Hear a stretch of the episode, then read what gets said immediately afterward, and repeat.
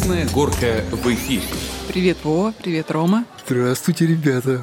Привет, ребята. Привет, да, я рад вас очень видеть. Э, Давно мы не записывались, давно Втроём. не писались втроем, да? Перед тем, как начнем, а у нас тема очень замечательная, мне бы хотелось у каждого спросить, а вдруг вот там чего-то у вас есть такое? Кто с какими демонами сейчас борется? Ну, у каждого человека же есть же... Ну, мы же не про земельные войны, да? Мы Не про земли, нет, про жизнь мы... Почему с мы- демонами-то? У Мы нас вот- миллион- у меня так миллион- всё ну, хорошо. Нет, е- вот, вот, зараза. Ладно, хорошо, расскажешь, что у тебя хорошо. Нет, не про семейное, давно не виделись, просто как дела, это и все остальное. Или ее на закуску оставим, она же в отпуске была. Я же про позитив, давайте А, меня да. на закуску. Нет, я... Давайте жалуйтесь. Я-то сейчас, конечно, со скоростным режимом борюсь. Два месяца назад решил побороть в себе, исключить из своего сознания пресловутое плюс 20 километров в час. Почему такое случилось? Потому что, оказывается, ну, я-то не замечал Что такое плюс 20 километров в сознании? в сознании. Ну, плюс 20 километров в час, это на машине ты едешь, 40 знак А, есть, ты мгм, 60 мгм. можешь ехать. То есть ты хочешь ехать как... Я хочу ездить по знакам, да. Э, Сейчас в городе у нас, а город у нас маленький, то есть, э, видимо, не первый, есть люди сознательные, которые вот четко ездят 40 километров, 60, ну, там вот как знаки есть, они едут. Вот, я начал замечать, что мне от этого, ну, некомфортно. Мне хочется их обогнать, ну, потому что у меня есть еще плюс 20. Я их, естественно, обгоняю, а у меня, вот я устроен так, я люблю быструю езду в рамках, естественно, а тем более сейчас с ребенком езжу. И, наверное, последней каплей было, когда мы втроем э, ехали по делам, спереди сидела дочка, сзади жена, я за рулем, и вот мы едем по победе, она такая, ой, папа, давай вот побыстрее так, как мы любим. И у меня вот в голове-то заложилась вот эта штука, что надо с этими демонами бороться как вот, То и дочка привыкает. ребенке пример подаешь, такой, Я не знаю, ты бы не хотел, Лю- да, Люда, я не знаю, что случилось. Я говорю, что это у меня щелкнуло. Я понял, что я поступаю неправильно. И действительно, я начал за собой замечать, что я по городу ездю, ездю, е- Ездюк. ездюк я. Вот, э, езжу 60, 80, ну, в пределах, да, вот этих вот плюс 20. И как-то считаю, что да, это неправильно. Э, Борьба идет очень плохо. Вот на самом деле. Это, наверное, как вот алкоголизм или табакокурение. Все тебе чего-то мешает. Вот хочется ехать быстрее, обгонять Пора звать медленно. психотерапевта, думаю. Ну, какая-то вот фигня. Вот у меня вот такие демоны. Я с ними борюсь. Слушай, вот- Ромка, ну ты молодец. Вот честно, я, например, тоже ну, пока это плохо. движение. Это у меня пока плохо получается. Через всякие ломки, но я вот пытаюсь... я хочу тебе сказать, я не знаю, смотрел, наверное, фильм «Управление гневом» он называется. Кто не смотрел, must have, советую посмотреть в наше время. Про то, как вот люди борются с этой с такой зависимостью, да, и почему вот ты говоришь, меня обгоняют, я волнуюсь, потому что я вроде как бы аутсайдер. Вот там как раз про это, о том, как надо вот просто отрешиться от всех проблем и от всех обстоятельств, которые, казалось бы, тебя втягивают и затягивают, да, и ты вынужден по их меркам жить. Как нужно просто себя услышать, расслабиться, спеть песню во время пробки на мосту. Вот, вот об этом. Очень крутой фильм Джек Николсон там. Идеальный На Джек мосте. Николсон, да. И на мосте, да. Ну, у тебя, Вова, что, у тебя хорошее или плохое? Ты с какими демонами? Ой, я слышал, ты работу поменял. Барабанная дробь. Да ладно, ну это так, господи, это я подколол тебя, ясно. А что подкалывать-то все хорошо в этом плане, да? Как раз борьба с демонами, она, в принципе, связана с новой работой, потому что изменился график, да, изменилось расписание А внутри. сильно влияет, да? Ну, конечно, Вообще, да. То есть, когда ты очень долго проработал на одном месте, а очень долго мы сейчас будем говорить о том, что я проработал больше 18 лет, да, на новой работе, у меня другой график, другие теперь э, вечерние предпочтения, внутренний распорядок, тем более нужно как-то скооперироваться с семьей, да, в этом плане, и поэтому есть определенные трудности, и, знаешь, такой внутренний демон-то он в том, что а, нужно понимать, чем себя занимать теперь. В вечернее время, чтобы это не сказывалось на выходе на работу. Это нормально, мне кажется, Ну вот видишь, вливаться. вот еще, еще раз доказывает, что когда люди говорят, что вот в семье, благополучной семье важна любовь, понимание, взаимопонимание, нифига подобного. В семье э, важна работа. Деньги и работа. Вот у Вовы сейчас стресс, он сейчас ломается, то есть вот он правильно говорит, что он привык. И семья к этому, вот все, вот в этот пластилин, да, попало все. Семья, быт, вот вообще все, весь твой распорядок, вся твоя жизнь в работе. И как только она переворачивается к тебе другой гранью, то у тебя все остальное тебе надо перестраивать. Вот, ну, как бы вот и все. Я представил этот пластилин, куда попадают волосы, спички и камешки и все остальное. Мне так стало неприятно. Бывает пластилин красивого алого цвета, а бывает коричневого. Не будем говорить, какой именно пластилин, да? Ну, вот, в принципе, да. То есть я борюсь со временем, можно так сказать, потому что... Получается? получается, но нужно просто не переставать э, желать учиться и к этому относиться нормально, мне кажется. Вот. Ну и опять же, да, то есть семейные какие-то бытовые проблемы, то есть решаются теперь иначе. Ну, такое. Люда? Ты что, у вас такое все концептуальное? Ну, а ты бы а еще и про отпуск бы хоть немножко. Она вот... Ну, а что отпуск? Отпуск быстро ну, это у нас пролетел. мужицкое, мне кажется. У нас мужицкое. Я, в отличие от вас, в отпуск успела сгонять на две недельки. Вот. Куда? К сожалению, не, скажу. не получилось к морю. Нет, были в Москве, а потом из шумной Москвы как-то быстро переместились на дачу. Этот контраст я поняла, что настолько крутой, когда ты окунаешься на несколько дней в такой в мегаполис вот со всей этой движухой, то есть у тебя какой-то график такой сумасшедший, потому что надо успеть все, плюс расстояние московские, плюс пробки, а потом ты буквально там в течение суток уезжаешь в глухомань за 100 километров от ближайшего города и живешь там совершенно просто без часов, без интернета, вставая по солнцу. Это классно. Я почувствовала вот, на самом деле этот контраст, и он настолько позволил отдохнуть, и все познается в сравнении, я поняла в очередной раз. Вот это мне очень Смотрите, у нас все равно все сводится к даче, да. Я вот хотел еще сказать, что я сегодня отвез ребенка на дачу к бабушке с дедушкой, а у нас классическая дача. Это причалы, это вот те шесть соток пресловутые, когда без забора вокруг, когда зад к заду соседи, а тебя от соседей отделяет только канавка, а она уже заросла, где ходить нужно только по узким дорожкам шириной в 40 сантиметров. Остальное все а остальное все, да, это для нас, для внуков, для детей. Вот они стараются, они уезжают туда вверх свистком, до усталости, до кругов в глазах, но они выращивают еду для нас. Вдруг война. Да, а мы голодные и устали, да? Подходим потихоньку к той теме, о которой вроде все знают, все говорили, да, но никто не знает. Вообще, я знаю, что ты знаешь, что ты... Как это было-то? В «Матрице» же, да? В «Друзьях» это было. А, в «Друзьях» было, Они знают, что мы знаем, что они знают, что мы знаем, ну, вот и так далее. Да. Если забегая вперед и сразу там не объявляя тему вот эту, как она называется? «Земельные войны». «Земельные войны». Мы... Ты назвала? Да. Сразу видно высшее образование, все дела. Молодец. Вот.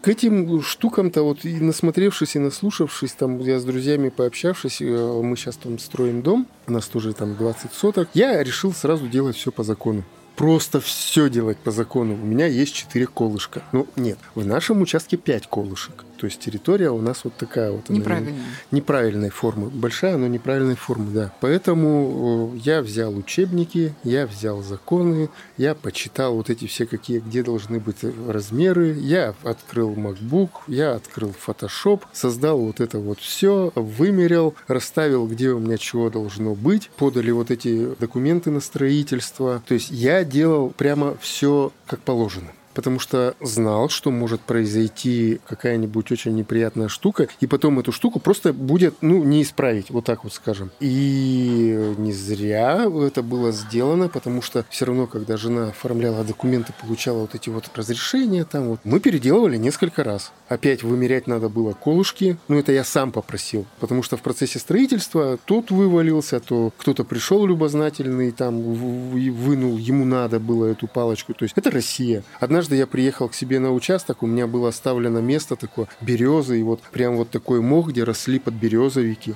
А тот сосед, который вот лес рубит у меня, он нанял бригаду, которая вырубала ему лес. И они взяли, поставили свои автомобили у меня на участке. Большие машины стоят, я приехал, я был шибко удивлен. Мне ответ был какой, так у вас же забора нет. Это вот Россия. Хозяина не было, этого работала бригада. Я попросил соседа, давайте мы с вами как-то мирно будем жить, потому что мы будем с вами жить, решать, чтобы он такой, все-все-все, я понял. Ну, Такие... услышали тебя. Да, ну он такой, все, больше такого не будет, не повторится. Говорит, как так, машина? Я говорю, ну вот так вот. Потом я приехал, там разравнивали, раскорчевывали, и на мои эти бедные грибы уже были корни, то есть все там у меня уже уничтожено. В общем, ты из нас троих, наверное, самый опытный собственник земли, который уже, да, практически к финалу подходишь в оформлении Да, всех очень этих много было пройдено, бумаг. да, да, а да. вообще, это- да, хочу сказать, что вот на самом деле ведь вот люди, которые приобретают или получают наследство, да, землю или дом в деревне, или земельный участок, то есть они, наверное, не всегда осознают, какой груз ответственности они вместе с этим себе на плечи взваливают, да, потому что, к сожалению, вот, не знаю, 10 лет назад, 20 лет назад полученный участок или построенный дом, он э, совершенно сегодня с точки зрения юридической вообще незаконно установлен, может быть. И вообще всех вот этих вот моментов и нюансов, которые у нас вот постоянно меняются в этом законодательстве, очень много, и я думаю, что простому смертному здесь просто не разобраться. Поначалу это кажется все легко.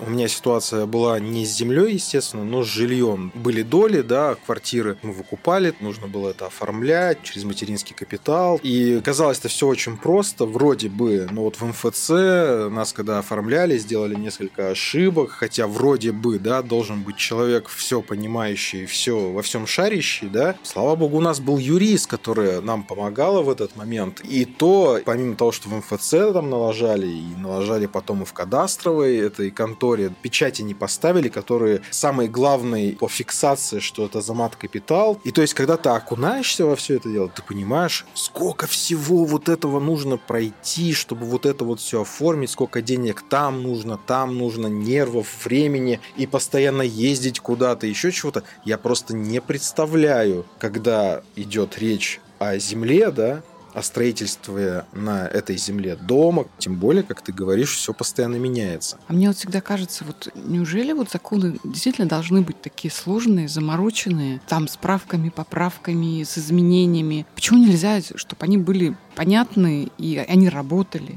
Может быть, мы это просто что-то недопонимаем в этой Так, э, жизни? нет, слушай, вот, наверное, законы-то надо на второй план отложить. Ведь все вот эти ГОСТы, СНИПы, ШМИПы, они все есть. Все эти беды, мое мнение, я уверен вот на 90%, что я прав, это все от нас. От нас, от русского человека, который не любит читать инструкцию, на авось, да? инструкцию нового прибора. Вот он купил квадрат земли, и у него там в голове что-то у человека перемыкает. Есть мой квадрат, я собственник, Ну, Я ж деньги потратил. да, я деньги потратил, а мы живем в обществе, где нет ничего своего. Если спросить, кто за что отвечает, никто ни за что, ни за что не отвечает. И мы выросли в этом, и поколение также растет. Ничего своего у тебя нет. А здесь ты получил клочок земли. Перемыкает. Раз это мое, то я на этом клочке земли могу ставить что угодно, где угодно, когда угодно. И как вот мне вздумается. Хорошо, если ты властный человек, и у тебя есть связи. Все это замнут, а если ты обычный человек, то тебя будут заставлять или сносить, или переделывать, или не пользоваться. И таких случаев-то масса, но ты уже построил это все. Есть снипы, шмипы, регламенты, где должен дом стоять, где должна баня стоять, да, расстояние и все. Ну, это твой клочок земли, но на клочке земли ты должен цивилизованно и по закону, по правилам все поставить. То есть, если у меня есть какой-то вопрос, есть сомнения, я обращался к специалисту. Но опять же, это вопрос дополнительных денег, Ром. Ведь я знаю, что ну, очень многие конторы, которые говорят, ребят, о, все круто, платите деньги, мы вам сделаем под ключ. Там любые разрешительные акты какие-то, ну, Ну да. как бы все оформим. Но не у каждого человека есть, например, там 30-50 тысяч, чтобы отдать вот за этот под ключ, чтобы за тебя там побегали. Ну, реально, далеко не у каждого. Поэтому люди просто машут на это рукой, говорят, ну и ладно, нашу деревню тьму таракань никто не авось, доедет. да. И на самом деле это очень прокатывает во многих ситуациях. Но во многих ситуациях это, конечно, и вот начинаются эти пресловутые земельные войны, когда меняется собственник, да, в каком-то Да. сосед у тебя поменялся, а тут такой, ну-ка дай-ка я проверю, да, а на том ли местечке у нас забор стоит. И начинаются проблемы. Вот если человеку кажется, что загородная жизнь это проще, чем жизнь в городе, то нифига подобного. Электричество, да, вот эти показания счетчика, дневные, ночные, есть у тебя, нет, да, GPS, передача данных, да, потом передача данных через сайт. На самом деле вот этих вот проблем просто огромная куча. И ты правильно говоришь, что если у человека есть деньги, то он может потратиться на специалистов э, разного плана, да, там, а человеку, у которого денег нет, так вот плохо иметь соседа, у которого нет денег. Он самострой. Ребята, вы не представляете, Вообще что это. самострой. Вы, вы не представляете, что это? Это постоянная свалка рядом, потому что он везет всякие рамы, доски. Вы не замечали, э, люди вот ездят по помойкам и собирают доски, двери старые. Это самостройщики, ну, угу. в том числе. Так если вы приехали покупать землю, смотрите ее, и рядом, поблизости есть вот такой человек, у которого из дверей построен второй этаж, нет, это смешно, но это так есть. Это мама дорогая, бегите из этого района подальше, потому что это антисанитария, это крысы будут, мыши, это будут всякие собаки, кошки, у него потом в том числе во дворе. Это постоянный будет шум, он будет пилить, строгать, звенеть. У каждого второго в городе есть такие соседи, которые сами строят. Вы получите ту же самую проблему. Ну, Рома, легко сказать «беги», когда у тебя вот уже построен дом, и вдруг у тебя появляется такой сосед, куда ты побежишь? Все продашь, то, что нажито непосильным трудом, за то, что ты вкладывался и силы, и деньги там 10 лет. Ну, совет, наверное, неправильный. Может, слушатели меня сейчас этот скажут, вообще зажрался. Но вы же хозяин ситуации. Если вы хотите купить дешевую землю, то да, велика вероятность, что рядом с вами будут алкоголики. Велика вероятность, что с вами будет молодая семья, которая каждую ночь будет собирать компании. Ну, мне кажется, знаешь, вот на моем опыте от таких соседей не застрахованы ни жители дорогих элитных домов многоквартирных. То есть как повезет, это лотерея своеобразная. Потому что, извините меня, и соседи с очень высоким достатком могут быть еще покруче соседями так это тоже в том перебор, плане, что да, они устроят да, такие да, вырванные годы да. вам, да, что вы там будете думать, ой, господи, где ж мой там этот предыдущий самострой настройщик, который хоть там бухтел, что-то сколотил, ну, но хотя бы в дневное крайности. время, в световой день. А тут, может быть, все будет очень круто и все по-другому. Давайте вот все-таки поговорим о том, насколько, как вы считаете, можно договариваться полюбовно со своими соседями, а по-другому, наверное, ну, не получается, потому что жить на земле — это жить все равно в коммуникациях, да, с соседями. Или все-таки не стоит тратить время на то, чтобы вот установить какие-то дружеские отношения, а сразу в суд? Не, мне кажется, надо установить дружеские отношения. Мое мнение, что загородная жизнь — это, ну, во-первых, самый главный плюс — это социум. То есть, ну, в деревне же как живут? Дом горит, бежит деревня. Мне кажется, сами стычки — это от человека, который вот сразу негативом брызжет. Я считаю, можно договориться, если ты нормально начинаешь на нормальных правах. То есть он хозяин, ты хозяин, давай полюбовно. Я знаю яркий пример, где два банана до сих пор не могут договориться, какую трубу проложить, чтобы этот сток сделать. Ну это же бред. Ну то есть это как в браке, да, компромисс должен быть. Ну, то есть ты же всегда идешь на компромисс, ну на некий компромисс, да, да, да, да. потому что И... понимая цель, да, этого всего, так и тут. И мне кажется, в этой ситуации просто кто-то один из этих двух бананов просто неправильную фразу сказал. Должна быть железная труба и все. Ты ни хера не знаешь, никакой пластиковой. И все. И вот в этом заруба проблема-то на самом деле, мне кажется, что очень многие ситуации можно разрешить, просто выслушав точку зрения другого. Но мы, мы не можем жить в одиночестве. Да, да? по-другому-то нельзя, Люда, ведь так все равно я в говорю, районе... Ну, а я... почему тогда суды завалены, завалены всеми вот этими исками по поводу именно земельных споров? Почему мы сегодня говорим про земельные войны? Я сегодня готовилась, когда к эпизоду, открыла один сайт, там список методов, как отомстить соседям. Да, да. Слушайте, люди, это просто... Я когда начала читать, причем там э, со ссылками на ядовитые препараты, которые могут навредить посадкам вдоль вашего забора соседа, с просьбой э, использовать самим средства индивидуальной защиты, чтобы самим не пострадать в этой ситуации. Там советы такие, знаете, из серии советы, книга была, поваренная книга анархиста, да, вот примерно угу. оттуда, да, как навредить соседу и изгнать его. Слушайте, вот это что? Это на полном серьезе, как бы, такой с виду вроде приличный сайт это публикует. Я сейчас, знаете, похожа, знаешь, на бабушку, которая сидит и Ты гундит, не похожа на бабушку. И гундит про это все. Но, честно, меня вот поражает. Как так можно? Ну, это может... Почему не учат нормально, цивилизованно, в досудебном порядке разговаривать? Ну, потому что, подожди, придет сейчас время, и оно уже наступает. Ну, вот заметно уже, что люди начали понимать, что проще обратиться в суд, чем драться и жечь там чего-то, вот яд подсыпать и все остальное. Ну, это в любом контексте. Но первый шаг все равно ты попробуй, да, договориться. Обязательно. Вот просто надо. Слушай, может быть, это еще вот синдром э, вот этих набегов, когда человек, офигевший из города, он от пятница, он летит на дачу, он прилетает туда, этот, ему надо все. Тут сейчас ему надо бутылку выпить, шашлык пожарить, тут и поспать надо, и вот это надо, а и дров нарубить.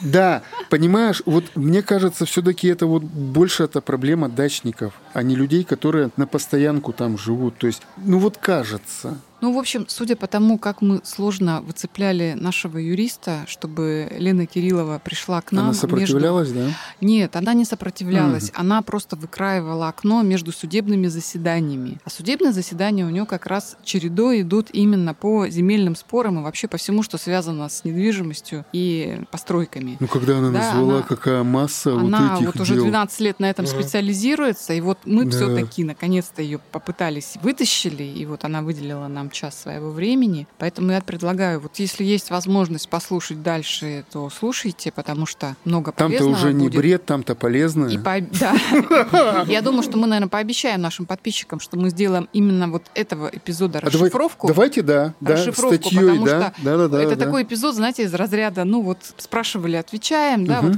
полезности такой прикладной. Я думаю, что вот именно расшифровка, она последует там спустя несколько дней, так что следите за нашими постами, мы обязательно сделаем статью. Лена Кириллова, У нас в гостях Лена, привет, поехали. Кафе «Красная горка». Лена, здравствуй. Добрый день. Ну Здравствуйте. что, продолжаем тему юридическую, да, вот о микрозаймах мы говорили давно-давно, было очень много отзывов и э, много было интереса к этой теме. Надеюсь, кому-то полезными мы были. Сегодня мы поговорим про земельные войны, как и заявлялись, про земельные споры. Э, И первый вопрос, все-таки вот при каких обстоятельствах в первую очередь появляются вот эти вот проблемы, да, то есть я думаю, что ты, наверное, отдельно расскажешь, что может произойти, чтобы человек взял, не знаю, лопату в руку и пошел с соседом выяснять отношения. Основные причины кадастровых споров. Много ли проблемных спорных ситуаций в настоящее время существует и каковы их основные причины? А, Начну с того, что, наверное, не стоит все-таки с лопатой идти на соседа, потому что из разряда гражданско-правовых споров мы перейдем в разряд уголовно-правовых. Ну, Это или, точно. или да. как минимум административных. Мгм. Был у меня такой прецедент, когда э, земельная война, скажем так, закончилась э, уголовной статьей угроза убийства. Поэтому сразу Да, ну, то прошу. есть, да, сегодня мы собрались, Да. собственно, для того, чтобы помочь людям мирно разрулить вот эти вот ситуации, которые кажется, ну вот все, да, сейчас я эту тельняшку порву и пойду отвоевывать свои права. Давайте учиться жить цивилизованно. Вот Лена нам сегодня нас научит. Конечно. Основная вообще проблема возникновения земельных споров – это то, что, как бы это парадоксально не звучало, мы сейчас живем в 21 веке, веке э, развития технологий. И, соответственно, все э, методики, в том числе и определение границ земельных участков, они меняются, улучшаются, осовремениваются, скажем так. И то, что проводились какие-то процедуры, допустим, там 10-15 лет назад,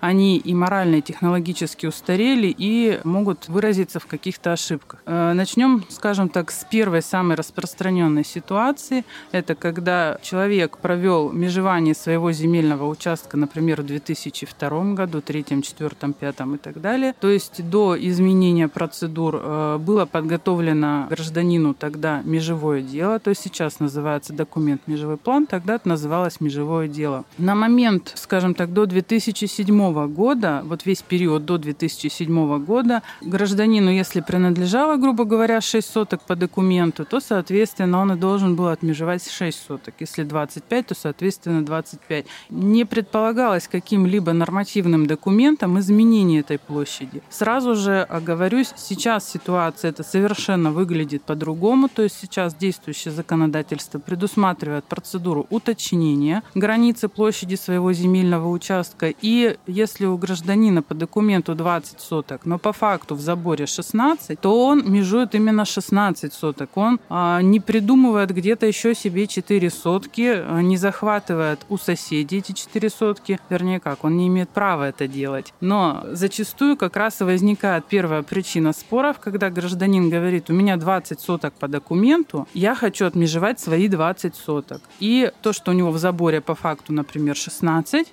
некоторых граждан это, скажем так, не очень интересует. То есть они говорят, я хочу свою юридическую площадь восстановить. И таким образом иногда, скажем так, э, вводят в заблуждение своих соседей и могут отмежевать часть территории, находящуюся уже в чужом заборе. Лен, вот все-таки я не поняла, важнее забор как э, действующая граница или все-таки важнее документы, несмотря на то, что они там ну, были 10 лет назад, 15 лет назад на руках? То есть все-таки по факту мы начинаем границы вымерять? До 2007 года имело значение именно юридическая площадь. Да? То есть межевалась та площадь, должна была отмежеваться, которая была в документе, в свидетельстве о праве собственности. Сейчас по действующему законодательству гражданин должен отмежевать ту площадь, которой он пользуется по факту. Это называется фактическое землепользование. А если То он есть не согласен с этим, и сосед пользуется его площадью, по его мнению? Вот смотрите, здесь у нас и гражданским законодательством, ну и как общий, скажем тогда, нормой права гражданским кодексом и земельным кодексом и основными законами в этой сфере деятельности предусмотрено. Прежде всего, опять же, для кадастровых инженеров прописаны инструкции по межеванию, в которых сказано, что необходимо определять площадь землепользования по фактически сложившимся границам которые обозначены на местности объектами естественного либо искусственного происхождения. То есть это может быть живая изгородь, это могут быть стены строения, это могут быть заборы, которые на местности существуют очень давно.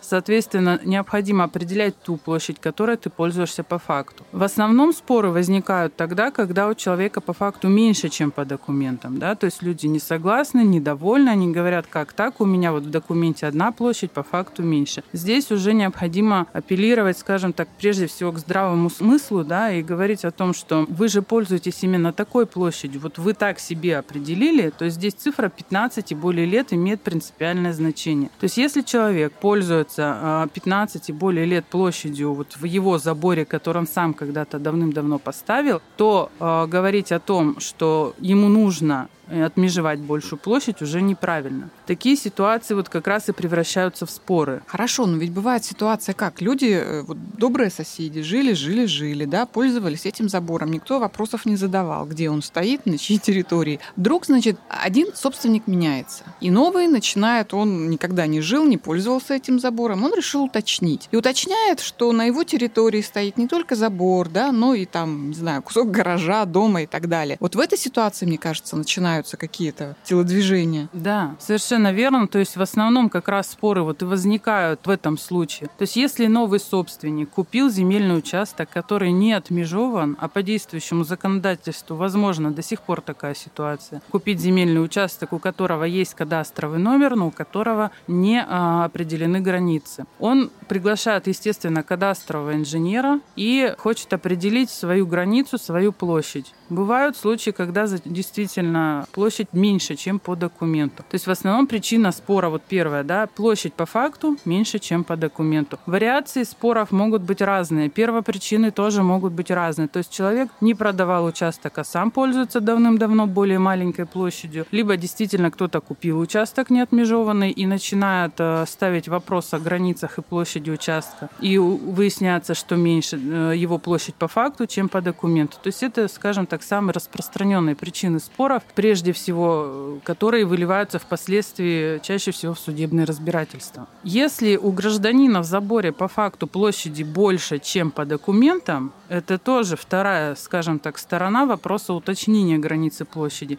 То здесь у людей чаще всего споров-то не возникает, но процедура это тоже законная и возможна. То есть если у человека, возьмем 16 соток по документу, но у него плюс 4 сотки в заборе находится, то гражданин спокойно себе межует эти 20 соток. Почему плюс 4 сотки является нормальным, скажем так, для Череповецкого района? Потому что вот эта цифра, она определяется документами, прежде всего правилами землепользования и застройки. То есть у нас есть целый а, ряд документов градостроительного проектирования, зонирования и так далее. Опять же, в связи с изменениями законодательства, люди 10-15 лет назад не могли предположить, что такие документы в принципе появятся. Но сейчас основным документом, предусматривающим градостроительное зонирование вот территории, того или иного поселения сельского, как административной единицы в данном случае, является генеральный план этого сельского поселения. Генеральный план предусматривает зонирование, то есть если открыть, скажем так, картинку, то мы увидим разным цветом раскрашенные территории. И эти цветовые обозначения, это, например, указание земель для сельскохозяйственного использования, для жилищного строительства, для иных каких-то видов деятельности. Более детально прописывая то или иное деятельность деятельность в рамках вот этой вот зоны, в том числе цветом обозначенные правила землепользования и застройки. И количество квадратных метров, которые гражданин может добавить себе в процессе межевания, определяется минимальной нормой предоставления. То есть, если норма предоставления минимальная на территории того или иного сельского поселения 4 сотки для соответствующего вида разрешенного использования, то гражданин может себе в порядке межевания добавить эти сотки. Но опять же, как добавить? Еще одна, скажем так, ситуация спорная, которая вытекает вот из этой нормы закона, это когда гражданин пользовался землей, решил сделать межевание, вспомнил о правилах землепользования, застройки и возможности добавить себе какие-то сотки и решил эти сотки добавить. Зачастую у нас и кадастровые инженеры, не хотелось бы говорить плохо, но тем не менее это факт, злоупотребляют этой нормой закона, не разъясняя гражданам суть этой нормы. То есть они говорят, вы можете э, добавить себе столько-то соток, причем называют эту процедуру амнистией, хотя это совершенно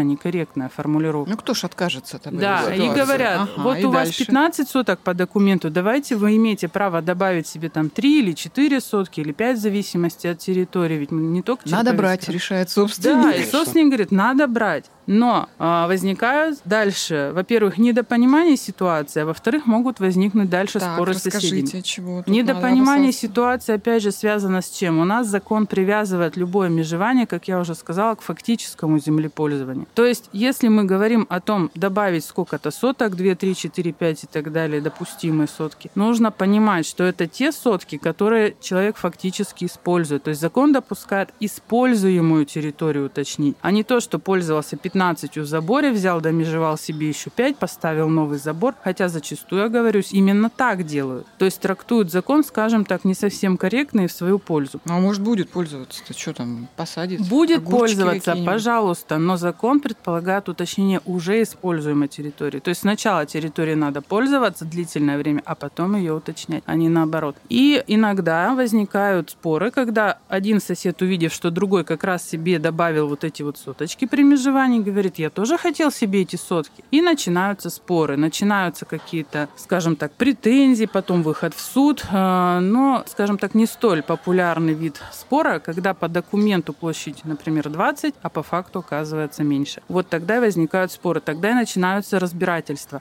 Кто поставил забор, когда поставил забор, с чьего разрешения. И зачастую эти споры выливаются в очень долгие судебные разбирательства потому что без суда эту ситуацию не решить. У нас суд уполномочен разбираться э, в таких ситуациях спорных. И споры эти зачастую, помимо того, что они долгие, они еще и дорогие, потому что судебные инстанции не рассматривают практически никогда, не рассматривают такие споры без проведения судебной землеустроительной экспертизы. Данная экспертиза проводится организациями, имеющими в своем штате кадастровых инженеров лицензированных, то есть э, имеющих право заниматься деятельностью. Кадастровые инженеры инженеры, назначенные экспертами, поднимают всю историю земельных участков спорщиков, информацию о выделении, запрашиваются в сельских поселениях всевозможные схемы. А Раз, система там... в сельских поселениях, товарищи, Совершенно обнять верно. и плакать. Книги от руки записаны. Просто сама сталкивалась с этим. Хорошо, Слушайте, если это... есть книги. Начнем это хорошо, с этого. да, да. да и вменяемый человек, который эти книги может найти, прочитать. Э, зачастую, Разобрать. да, бывает такая ситуация, что архив архивов нет вообще. Их не сохранилось по той или иной причине. У нас, например, на территории Череповецкого района есть сельское поселение, в котором архив за несколько лет в свое время вообще сгорел. То есть люди ну, сейчас вообще...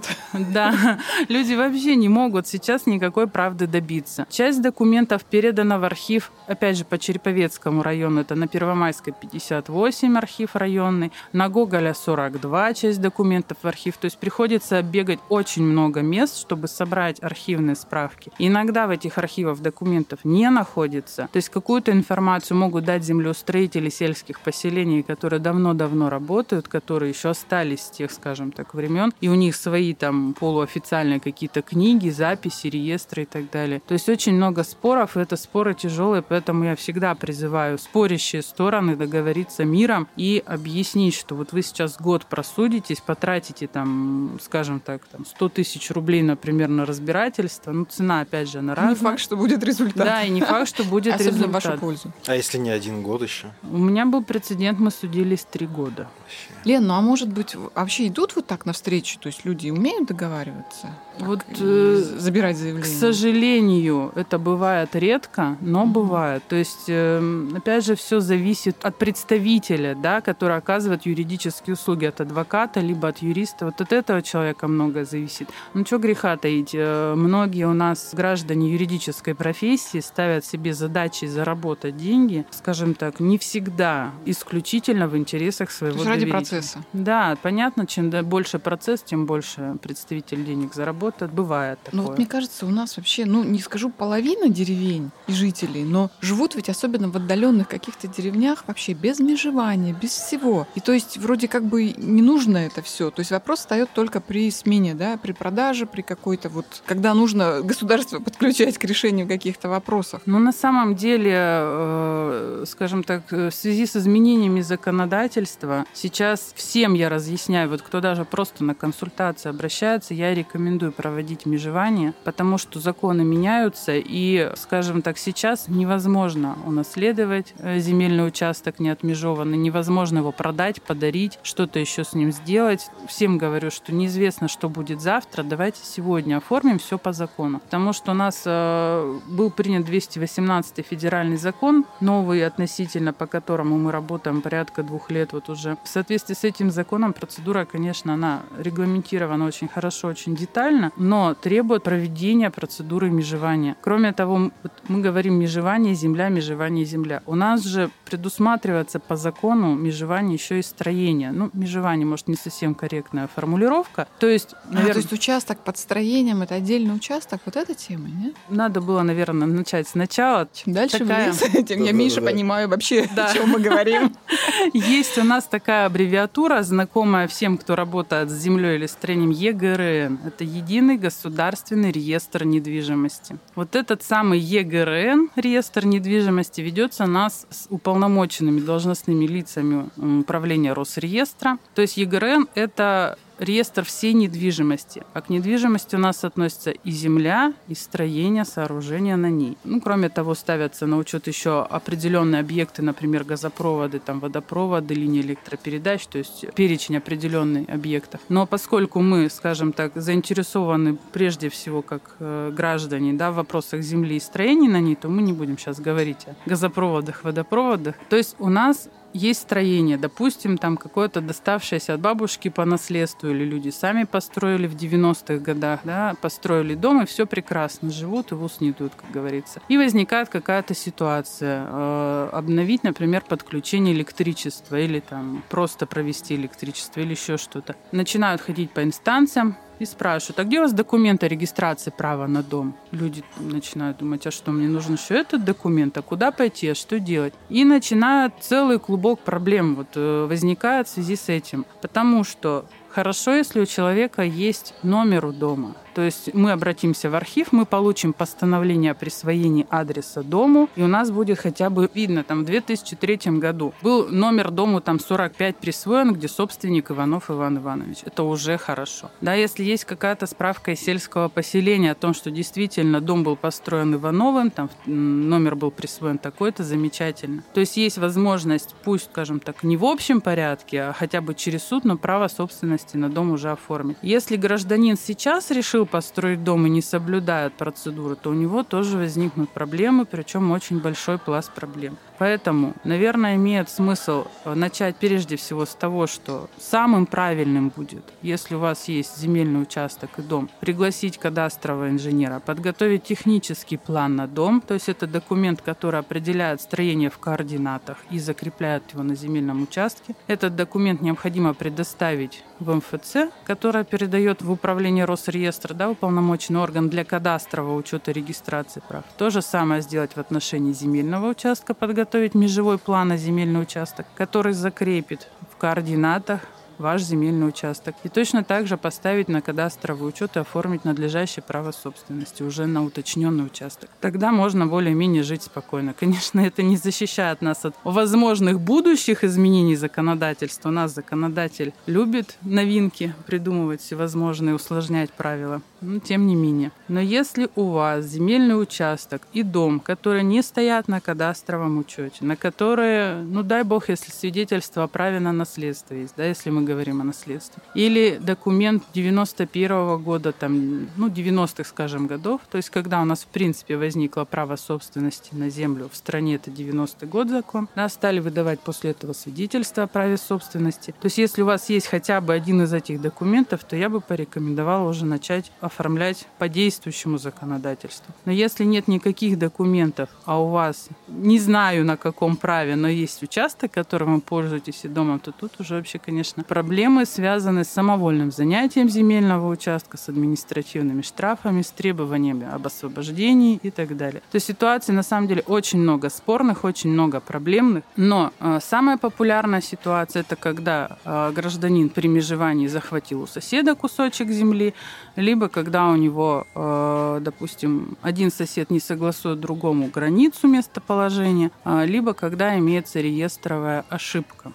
Ранее это называлось кадастровая ошибка. То есть вот эта ситуация тоже очень часто встречающаяся. Еще один популярный вид, скажем так, судебных разбирательств. Часто ли меняется законодательство? Не успевают люди оформить какие-то документы, а уже что-то изменилось. Так ли это? Ну, на самом деле, если говорить о законах, то не очень часто они меняются, но тем не менее. То есть вы как юрист, вот скажите, я понимаю, что нельзя как бы, ну, не очень корректно спрашивать оценку, да, законов, но мне кажется, что если законы меняются с появлением там интернета, каких-то геопозиций, то есть они, то есть должно быть всем проще, проще, логичнее и в том числе и юристам разбирать эти ситуации. Вот вы как считаете, новый закон, он помогает людям и упрощает эту процедуру? У меня ощущение, что вот чем дальше в лес, как говорится, говорится, да, тем страшнее. Возможно, скажем так, коллеги по цеху закидают меня тапками ну, Но да, я, я считаю, думаю, что законодательство у нас становится сложнее для восприятия, для права применения э, зачастую. Может быть, это обусловлено вообще всем объемом законодательства у нас в стране. Я не говорю в сфере земли, а вообще очень много законов, очень много нормативных актов подзаконных и так далее. Но у нас постоянно вносятся изменения в какие-то взаимосвязанные нормативные вот. акты.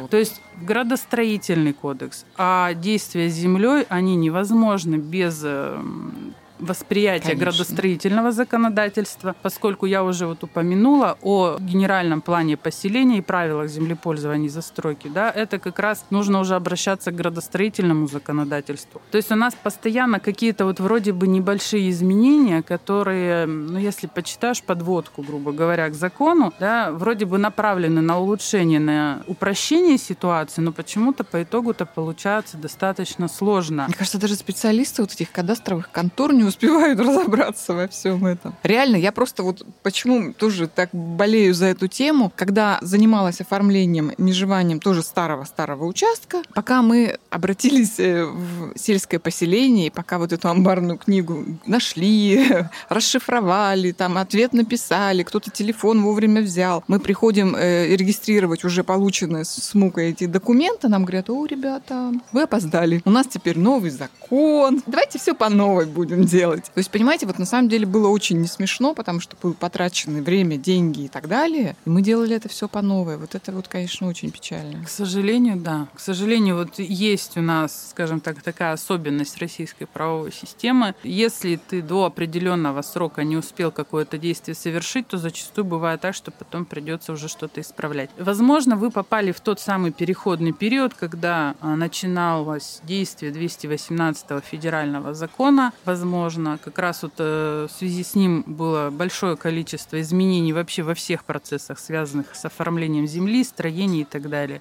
Сейчас, скажем так, более-менее вся эта ситуация урегулировалась, устаканилась, но тем не менее, действительно, вот я смотрела как-то ради интереса, то есть у нас законы, э, которыми вот пользуется любой специалист, занимающийся земельными вопросами, вот основные, да, наши законы, там у какого-то закона 63 редакция действует, у какого-то 24 94-я редакция, у какого-то 90 какая-то. То есть, понимаете, закон он один, он принят действительно там в 97-м, в 2007 году, в 2015, допустим. Казалось бы, о, столько времени действует закон, здорово. А если посмотришь, там редакция какая-нибудь полсотни приближающаяся, и понимаешь, что это уже совсем не тот закон, который был принят. У меня только ощущение, что дилетанты пишут такие Я что-то вообще вот не догоняю, сижу, да. Вот суть-то какая, в чем вообще вопрос, грубо говоря. Мне выделяют землю, да, то есть вот 15 на 7, ну, грубо вот. То есть приехали мы на эту землю с человеком, да, который занимается, отмерил мне вот этот кусок, да, я вот такой, «Всё, зашибись, начинаю жить. В чем проблема-то? Откуда начинаются вот эти все моменты? Ну, другому дальше отделили вот туда. Что тут межевать-то, я не понимаю. Начнем с того, что сейчас такая ситуация невозможна, что вам приехали,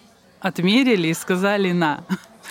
То есть сейчас это невозможно. Такая ситуация действительно была в начале 90-х годов, когда у нас после Советского Союза впервые за долгое-долгое время вообще появилась частная собственность на землю. Да? То есть, скажем так, был такой период, кто во что гораст. Кто-то, извиняюсь за выражение, за бутылку пришел в сельсовет, поставил там Ну а что стесняться? да, бутылку такое. водки ему там на тебе свидетельство нарисовал глава сельсовета тогда еще. То есть всяких было ситуаций очень много, работаю давно, поэтому Не, ну как сейчас тогда, да, сейчас, происходит? Вот да, вот они про- же с приборами с какими-то выезжают, спутник ловят. Вот смотрите, до того, чтобы выехать с прибором и поймать спутник, э, это не совсем как ловить покемонов, это другое.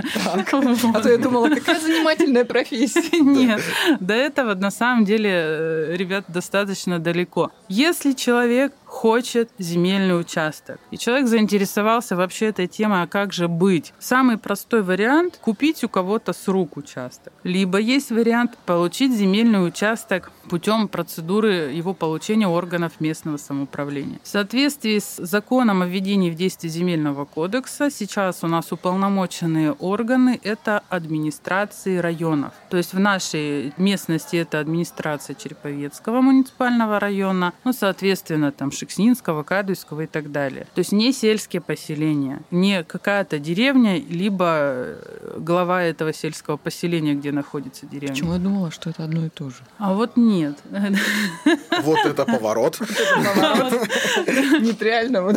А может быть, стоит объяснить, да, что на самом-то деле еще и вот на это нужно обращать внимание.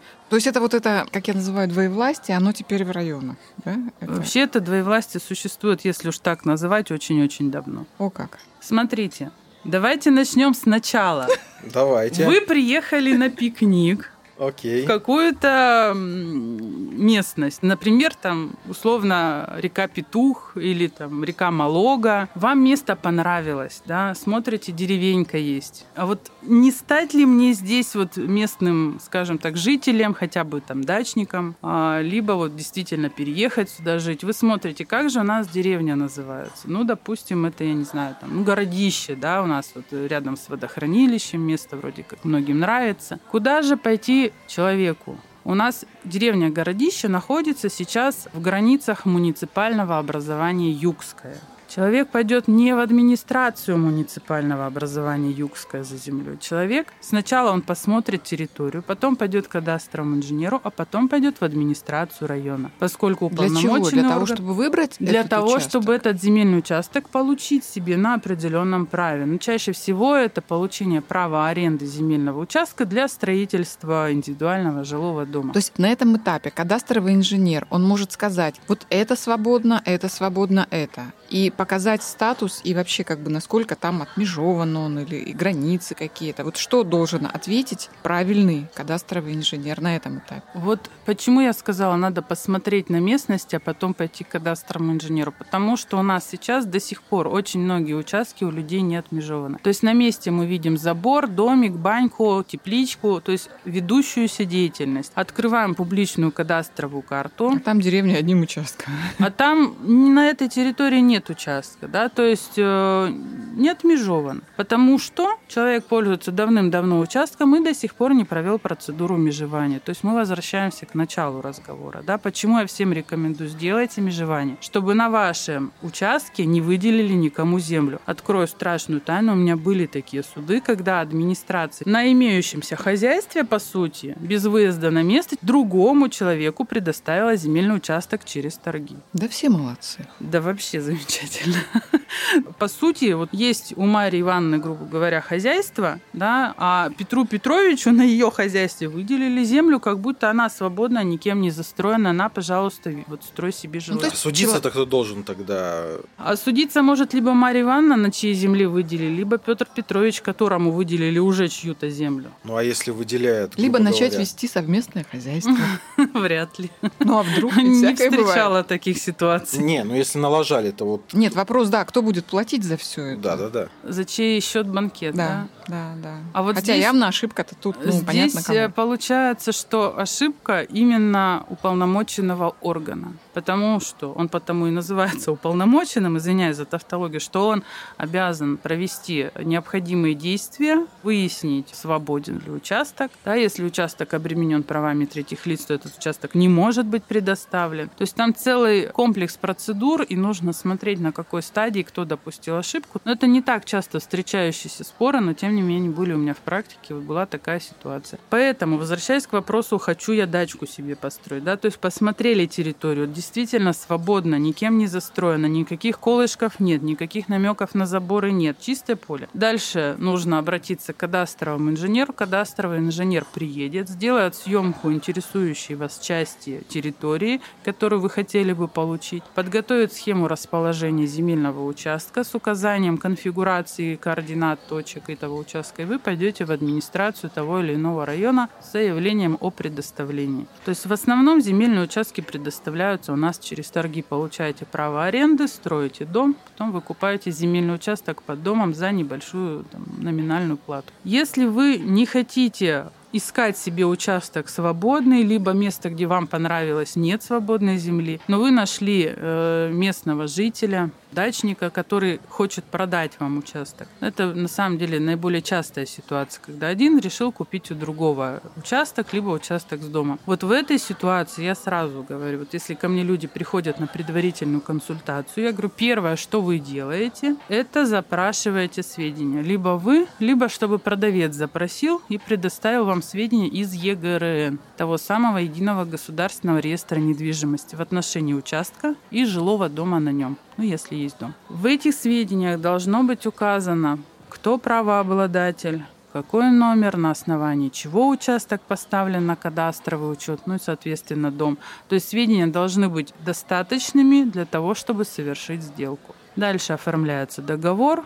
Если не долевая собственность, договор в простой письменной форме, не нужно у нотариуса его оформлять. Если там продавцы-дольщики, то, соответственно, ну и покупатели, оформляется нотариальный договор. Идете, сдаете на государственную регистрацию через МФЦ, многофункциональные центры, сдаете и становитесь собственником. А вопрос межевания-то ведь он может быть и не отмежован, хотя Может быть. быть собственности. То есть здесь может быть эта сделка действительной при отсутствии межевания? Сделка будет действительной, но сделка может иметь последствия, о которых мы уже немножко Мгм. поговорили в начале. Посмотрели выписки из ЕГРН, да, действительно, Иванов Иван Иванович является собственником дома и земли, все замечательно. Дальше пригласите кадастрового инженера. Вы можете с продавцом договориться, за чей счет это будет происходить. Поставить на учет дом на кадастре, поставить на учет участок, чтобы совершить сделку уже в отношении объектов, имеющих привязку на местности. Потому что были ситуации и такие в судебной моей практике. Продавец показал, вот это мой участок, вот, именно это. Построил дом, все замечательно. Стал дом ставить на кадастровый учет, и тут выясняется чудесным образом, что это не его земельный участок, а другого человека. То есть продавец показал не свой участок, он показал участок, который, например, лучше выглядит, да, с целью продажи. Поэтому нужно, я всем настоятельно советую сделать межевание земельного участка, хотя бы участка. Но лучше дом тоже поставить на кадучет, а потом уже совершать сделку. Я не знаю, может, дурацкий вопрос, но вот хочу спросить. Сделали межевание. Есть документ, где карта, точки, там какие-то цифры, понятные кадастровым инженерам. Но ведь вот эти вот расставлять колышки под заборы кадастровые инженеры каждый раз ездить не будут, особенно если это далеко и, и надолго, как говорится. Как соотнести вот этот вот план, который есть на бумаге, с реально э, участком земли, чтобы правильно построить забор? Или все-таки звать снова? К сожалению, да. К сожалению, ну, может быть, к радости, может быть, к сожалению, но нужно звать именно кадастрового инженера. Потому что э, навигатор автомобильный, либо еще какой-то, вам в этом деле не поможет. Поскольку... И это надо фиксировать на бумаге, что это он сделал. А... Потому что, ну, вдруг, если будут какие-то потом претензии со стороны соседей, скажем, а вот у нас есть и бумага. Ну, вообще, да. То есть, э, в основном кадастровые инженеры сами оформляют акт выноса границ в натуру. Либо, если кадастровый инженер этого не предлагает сделать, нужно попросить. У него этот документ, акт выноса границы натуру, где кадастровый инженер, соответственно, с оборудованием определяет точка 1, координаты x, y такие-то, забиваем товарищи колышек здесь. Пошли дальше. Да, торжественно, с фанфарами. Ну, понятно, что можно деревянный колышек, можно металлический штырь поставить, любое обозначение. Точки выносятся в натуру, точки эти закрепляются, и, соответственно, на этом месте э, человек уже ставит себе забор. Но такой выезд тоже платный. Да, соответственно, этот выезд платный, но я думаю, что не стоит экономить на этой процедуре, потому что, пометуя о судебных спорах, опять же, это очень дорогие процедуры. Судебное разбирательство земельное – это всегда, чаще всего, вернее, ну там 95% случаев экспертизы – это большие деньги. Кстати, у нас в практике часто возникают такие судебные споры, было межевание пометуя те же самые начала нулевых годов сделанные. Человек решил обновить забор, построить забор, его не было, либо там еще по какой-то иной причине решил вынести точки в натуру, границы своего участка. Пригласил кадастрового инженера. Кадастровый инженер заказав выписку из ЕГРН, пошел делать вынос и видит, что точка 1 участка Иванова Ивана Ивановича находится почему-то в заборе, то есть на участке Петра Петровича. Как такое могло случиться? Ну, точка 2, например, тоже. То есть назревает необходимость выяснить, либо там Петр Петрович втихаря заборчик свой передвинул, либо Иван Ивановичу неправильно отмежевали когда-то земельный участок. Либо есть еще одна причина – переход на другую систему координат. У нас в 2013 году произошел переход на систему координат МСК-35. И опять же, возвращаясь к технологическому прогрессу, да, сейчас приехали с вешкой кадастровые инженеры, с спутником там связь наладили, пообщались с космосом. Покемонов поймали. Да, поймали покемонов, пообщались с космосом, все, координаты на месте. Раньше немножко по-другому вся эта процедура делалась, и оборудование было другое, и погрешности измерения были существенно больше. И вот эта старая система координат, как показала практика с 2013 года работы, э, очень часто неправильно были опорно-межевые знаки закоординированы грубо говоря, деревянные небольшие столбики в земле, от которых нужно было определять, где же твой участок находится. И вот как показала практика, определены были координаты этих опорно-межевых знаков неправильно. И сейчас очень много проблем возникает, когда мы видим конфигурацию земельного участка. Все правильно, прямоугольная форма, например, да. По факту у человека участок в одном месте, делаем вынос границ в натуре, участок находится на участке соседа. Произошел сдвиг. Вот эта ситуация, когда произошел по какой-то причине сдвиг участка с учетом вот нового вот этого закона 218, называется реестровая ошибка. Причина реестровой ошибки – это неправильно определены координаты были при выполнении работ, а, неправильно занесены сведения в документ – который был впоследствии представлен на кадастровый учет. Вот эти две проблемы влекут очень большое количество судебных разбирательств. По мирному-то можно это Можно. Как? Исправление реестровой ошибки осуществляется путем подготовки межевого плана. Но цель этого межевого плана не установление координат, не уточнение границы площади, вернее, да, а исправление реестровой ошибки. по факту, опять же, пользования. Да. То есть нужно в соответствии со своим забором подготовить межевой план с корректными координатами. В заключении кадастрового инженера, есть в межевом плане такой лист, кадастровый инженер описывает, да, что по такой-то, такой-то причине, вероятно, там МСК-35, новая система координат виновата, либо еще по какой-то причине, вследствие допущенных ошибок, неправильно координаты содержатся в ЕГРН, необходимо исправить. Но опять же, соседи должны договориться. Соседи должны подписать акт согласования границ. Ну, то бишь ударить по рукам, типа мы согласны. Да. Самым оптимальным э, вариантом является пригласить всех заинтересованных лиц, то есть соседей. Пожарить шашлычок. Можно так. Можно пригласить просто соседей и кадастрового инженера. Кадастровый инженер сделает вынос границ натуру, который в ЕГРН содержится, и скажет, смотрите, вот на чужих участках, а вот по факту. Давайте подпишем акт согласования. То есть сделать это все вот наглядно, чтобы соседи увидели и поверили, чтобы не засомневались, что нас тут опять э, в заблуждение вводят. Подписать акт согласования границ, сдать в МФЦ, и, соответственно, ошибка реестровая будет исправлена. Если невозможно договориться, у нас есть единственный выход из этой ситуации – это обратиться в суд с иском об исправлении реестровой ошибки. А что такое колышки? То есть как это выглядит? Вот я сижу сейчас думаю, а как это выглядит? Вы можете в качестве колышка использовать хоть карандаш. То есть колышками... А что за каменный век-то, вот я не понимаю. Поэтому, наверное, и проблемы какие-то, может быть, начать какие-то использовать современные методы. Колышки под напряжением, например.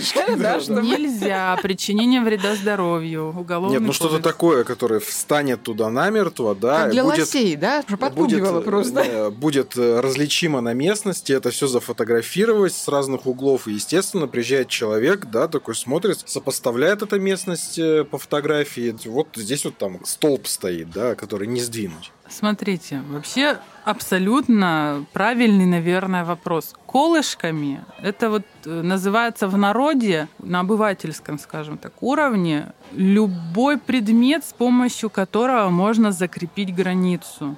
Вы можете в качестве колышка, так называемого, использовать деревянный колышек, штырь металлический. Вы можете сразу с кадастровым инженером, определяя границы в натуре, бетонировать столб для забора. Угу. То есть вы можете любым способом это сделать. То есть если вы составляете с кадастровым инженером еще и акт выноса границ в натуру, либо закрепление их на местности, кадастровый инженер должен прописать, а что же вы внесли там, металлические прутья диаметром 25 миллиметров, высотой метр 50, допустим. Всем своим клиентам я всегда советую сделайте видеозапись, потому что соседи бывают разные. У меня было очень много случаев в практике, когда соседи, а, местные жители, недовольны тем, что там городские понаехали, да, начинают угу. вредничать, вытаскивают эти знаки закрепления границ Карандаши. на местности, карандаши, даже столбы вытаскивали бетонированные, даже такое было. Я не знаю, какая там сила богатырская должна быть. А, дедушка 76-летний, сосед сосед моих клиентов в итоге забетонированный столб вытащил и закинул на крышу бытовки. Ну, вот как Мы недооцениваем дедушек 70-летних. Это старая закалка. Да, была такая ситуация. Голь на выдумку, да? В общем, Вова решил все-таки пока не торопиться с приобретением участка, да, в собственности. Тоже советую. Судя по его глазам.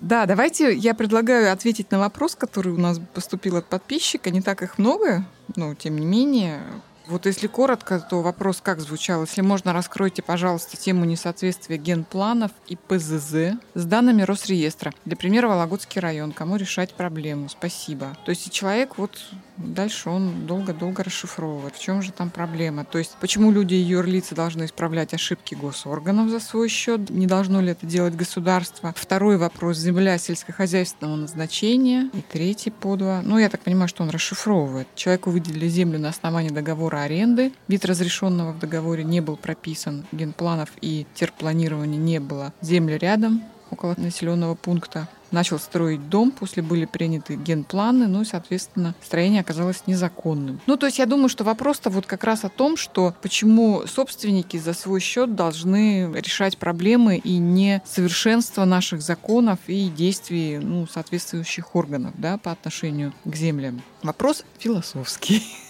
Вопрос действительно философский. А, на самом деле из этого вопроса мне не совсем ясны некоторые моменты. То есть предоставляя в аренду земельный участок, орган местного самоуправления в любом случае должен был обозначить цель предоставления. Потому что недопустимо, скажем так, с точки зрения законодательства современного, которое, например, действовало какое-то время назад. То есть я не знаю, когда был договор. То есть нет деталей вот в этом пояснении, хотя и развернутом, но не информативном, к сожалению. Но тем не менее, вот за весь период моей работы с земельными вопросами любым законом, любым законом, да, предусматривалась определенная цель. То есть если человек взял земельный участок в аренду и стал на нем строить дом, то вполне вероятно он и брал его для строительства индивидуального жилого дома, либо для ведения личного подсобного хозяйства с правом строительства дома, либо, если это сельхозземля, то, возможно, это был участок взят для ведения садоводства, либо дачного хозяйства. Кстати, у нас дачного хозяйства с 1 января этого года не существует такого понятия. То есть нужно смотреть прежде всего договор. Если цель предоставления земельного участка обозначена в договоре,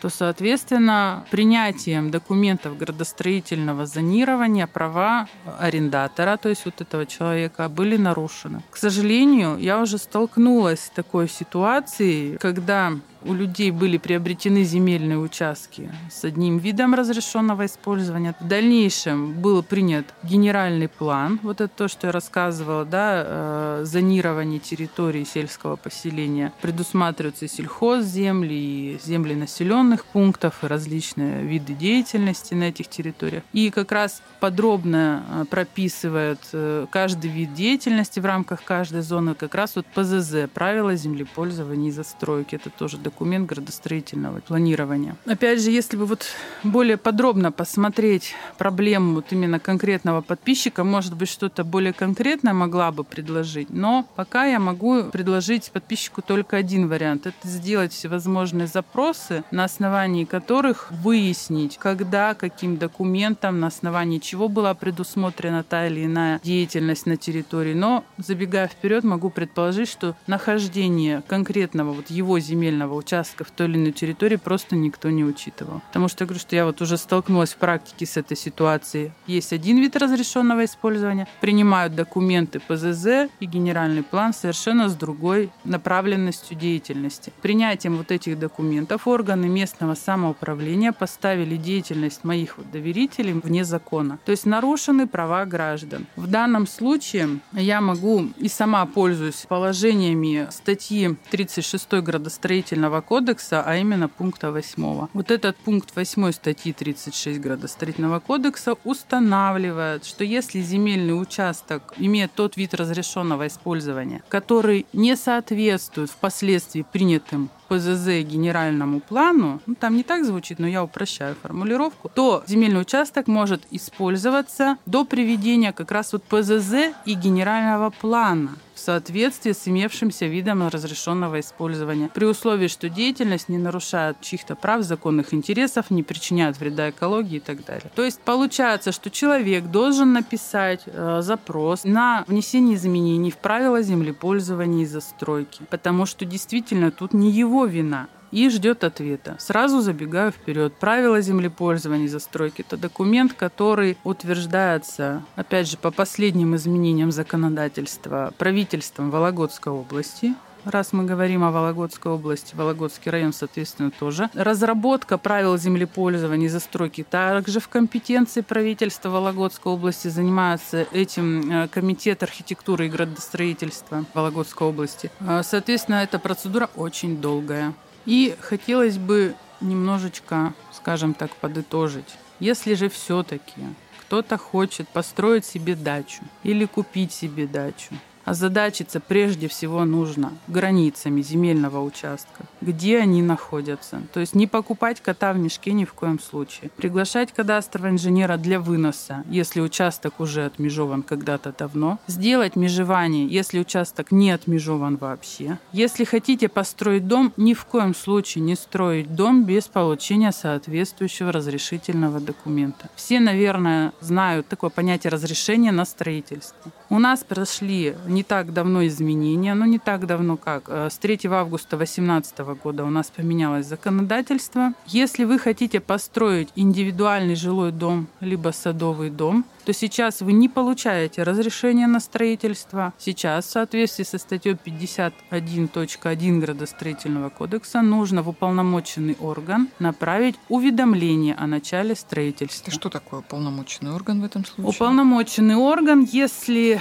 в общем порядке, это та же самая администрация того или иного района. А точнее, это либо комитет, либо отдел архитектуры, градостроительства. То есть там может быть разное название, но суть не меняется меняется. То есть, То есть по месту строительства дома. Если вы хотите на территории Череповецкого района, например, построиться для простоты восприятия, да, то нужно вот это уведомление о начале строительства подать в Управление архитектуры и градостроительства администрации Череповецкого района. То есть если раньше гражданин обращался за выдачей разрешения, писал заявление на выдачу разрешения с приложением определенного пакета документов, то сейчас э, в уведомлении о начале строительства, по сути, нужно указать те же самые сведения. Я я хочу построить такой-то дом, такой-то этажности, такие-то стены, такая-то площадь. Нужно указать параметры строительства. То есть у меня будет там 15 метров от соседнего дома слева, 15 метров от соседнего дома справа. Ну, это я утрирую, да. Человек должен сам указать все параметры своего строительства. И если уполномоченный орган